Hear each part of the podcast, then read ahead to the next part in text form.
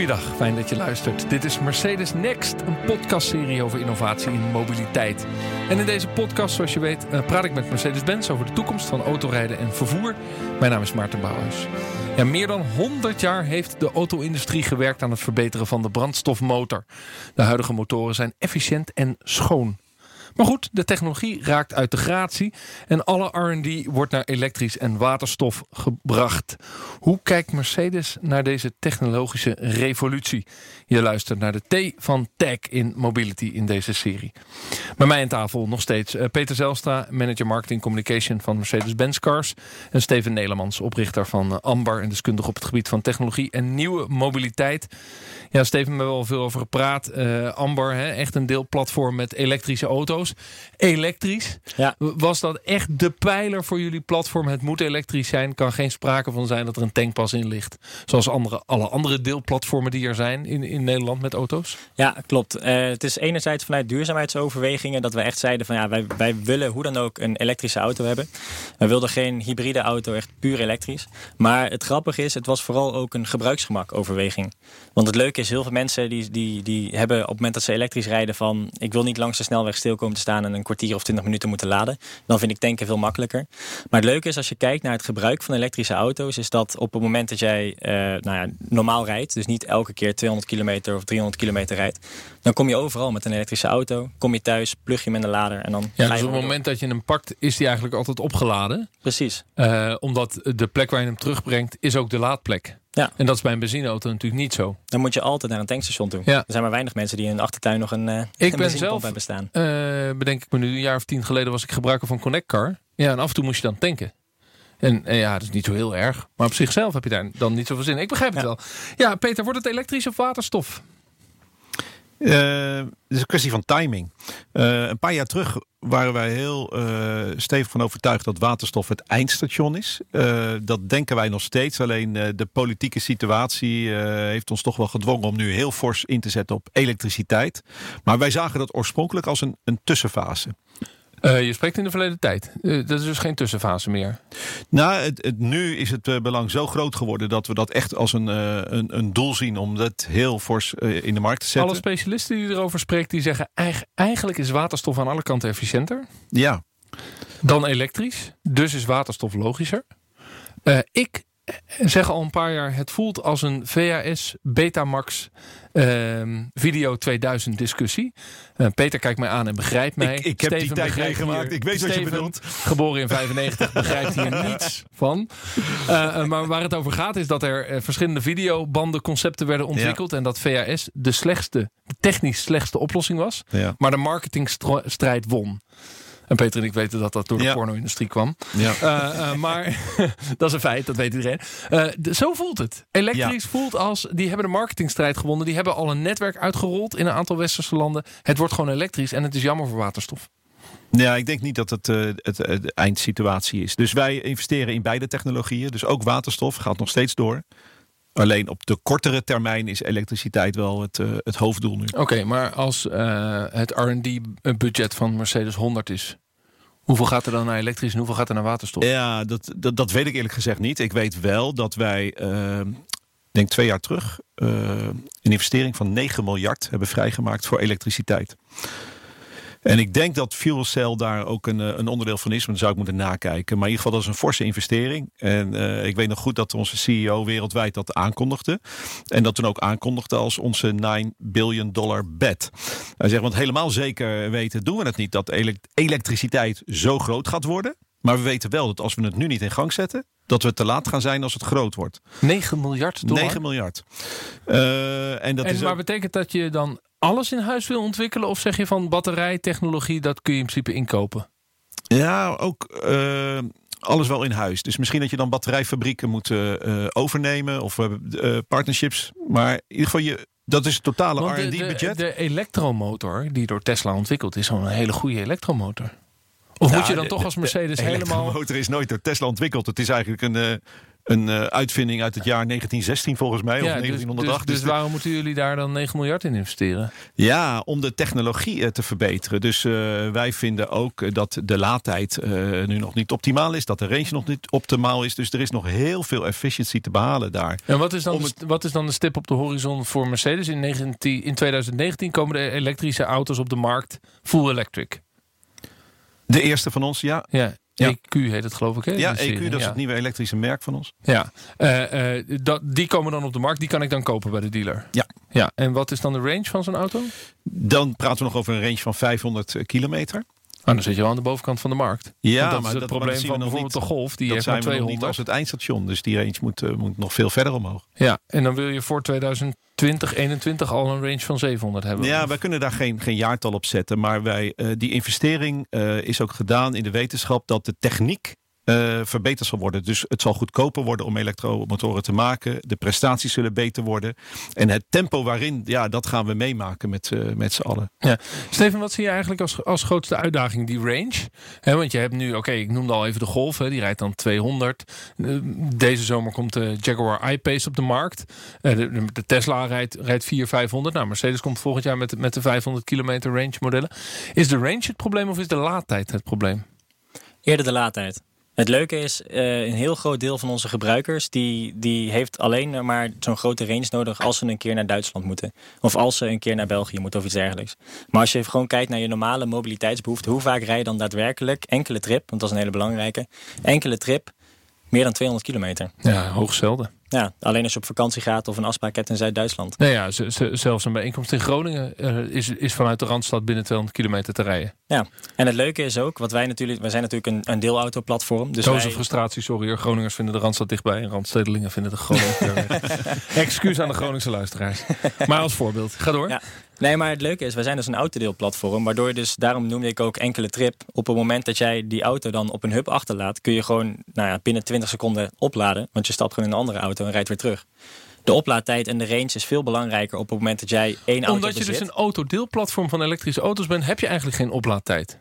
Tenzij Exact. er, geen, tenzij er geen andere auto staat natuurlijk. Precies, precies. Maar dat is dan ook weer onze uitdaging om te zorgen dat dat voor de gebruiker zoveel mogelijk beperkt wordt. Maar is dan niet de toekomst... Kijk, Tesla heeft die laadstations door Europa heen. En die zegt, je kunt rustig met je Tesla op wintersport. Maar je moet gewoon even je route uitstippelen via je laadstations. Zou dat iets zijn voor Mercedes overigens in Duitsland? Om ook gewoon van die eigen premium laadstations te bouwen? Ja, dat zijn we al aan het doen, ja.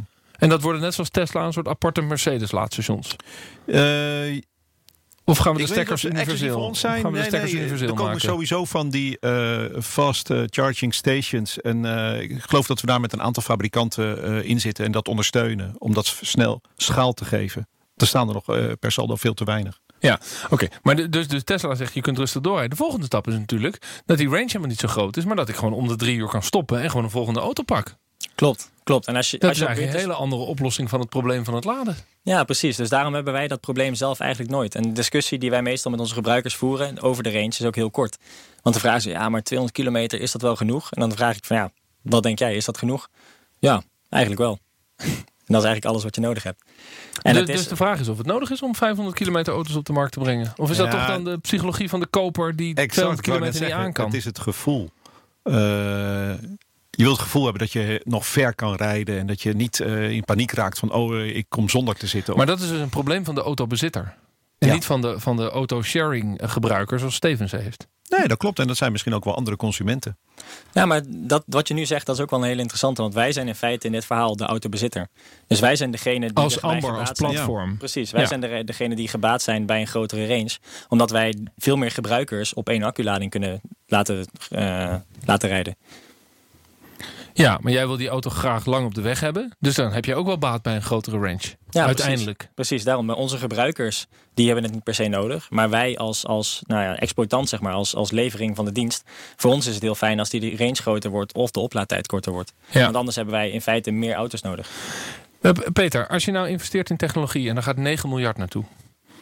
eh, hoe investeert Mercedes dat dan? Eh, Als je naar de moderne verhalen da- daarvan kijkt, dan leert de praktijk dat je eh, gebruik moet maken van de wereld om je heen en je deuren open moet zetten, zodat je samen slimmer wordt. Maar ik kan me voorstellen dat jullie in een industrie zitten waarin deuren lang gesloten blijven om in allerlei slimme labs en, en, en laten we zeggen uh, ontwikkelings-R&D plekken dingen uit te vinden waar vroeger patenten op werden aangevraagd. En, en zodat je de concurrentie voor kunt zijn. Maar dat is eigenlijk de oude tijd. Exact. Hoe, hoe, hoe investeert Mercedes die 9 miljard? Nou, onder andere door uh, deuren open te zetten die vroeger dicht uh, waren. Dus we zijn afgestapt van het idee dat we echt alles zelf moeten ontwikkelen. Uh, maar je wil dat toch in, op een veilige manier doen. Dus wij bieden nu ook derde, dus start-up bedrijven, de mogelijkheid om mee te denken in een, in een om beschermde omgeving, digitale omgeving, in, in oplossingen. Een ander voorbeeld is ook de samenwerking met ons Formule 1 team. Vroeger was dat tot een verhaal dat de, de, technologie uit de Formule 1 kwam terug in de, in de auto. Bij ons is dat letterlijk het geval geweest. Dus de hele hybride technologie komt rechtstreeks van het Formule 1 team in, in Engeland. De echte Formule 1 fans vinden het vreselijk dat die auto's hybride zijn geworden. Hè? Ja, maar pas op. Dus, dus die technologie is wel degelijk uh, goed geweest. En uh, uh, onze CEO wereldwijd heeft ook de mensen uit Stuttgart naar het team gestuurd om uh, inspiratie op te doen. Om te zien hoe snel daar dingen ontwikkeld kunnen worden. Dus van week tot week. Uh, en wij waren natuurlijk gewend aan termen van, van maanden en jaren. En uh, daar gaat het elke week presteren. Dus dan gaan ontwikkelingen veel sneller. Hoe, hoezeer inspireert zo'n Formule 1-team de, de tech-kant van een bedrijf als, als Mercedes? Ja, de, de, iedereen, je moet verplicht fan zijn van Hamilton. En, en niet van Bottas, want toch een beetje een saaie coureur, laten we wel wezen. Die moeten jullie snel vanaf. Maar de, de, de, de, en, en, en, en bedoel, hoe gaat zoiets? Mogen de gewone medewerkers, de gewone ontwikkelaars ook af en toe naar Formule 1 race? Of is dat dan toch weer voor de bobo's boven in de boom? Nee, dat is voor iedereen uh, even uh, complex of makkelijk. Uh, dus daar zijn wel strenge regels voor. Dat geldt voor alle evenementen. Dus het is niet zo dat we daar massaal naartoe kunnen. Maar het is wel aardig dat wij in Nederland dan ook natuurlijk heel enthousiast kijken naar de verrichtingen van Max. Dus als wij daar aandacht aan besteden, besteden we ook altijd aandacht aan de prestatie van Max. Ja, die rijdt met een Renault motor. Dus de mooiste finish is altijd een 1-2 voor Mercedes en de derde plek voor Max. Dat is eigenlijk hoe jij naar de ja. televisie kijkt. Als een van de weinige Nederlanders. Nee, ik begrijp het al. En wij dachten alleen maar, ja, die Vettel en die Bottas die rijden weer eens op elkaar. Ja. Dus Hamilton zal wel winnen, maar Max die, nou, die wordt dan misschien tweede. Um, nou, praten we erover. En ik, ik, begon eigenlijk met de vraag, wordt het waterstof of wordt het elektrisch? Steven, die vraag heb ik jou maar niet gesteld. Gaat het waterstof nog wat worden? Ik vind het een hele lastige. Kijk, waterstof heeft heel veel potentie. Daar kan je heel veel, heel veel dingen mee doen. Uh, denk vooral aan transport van energie.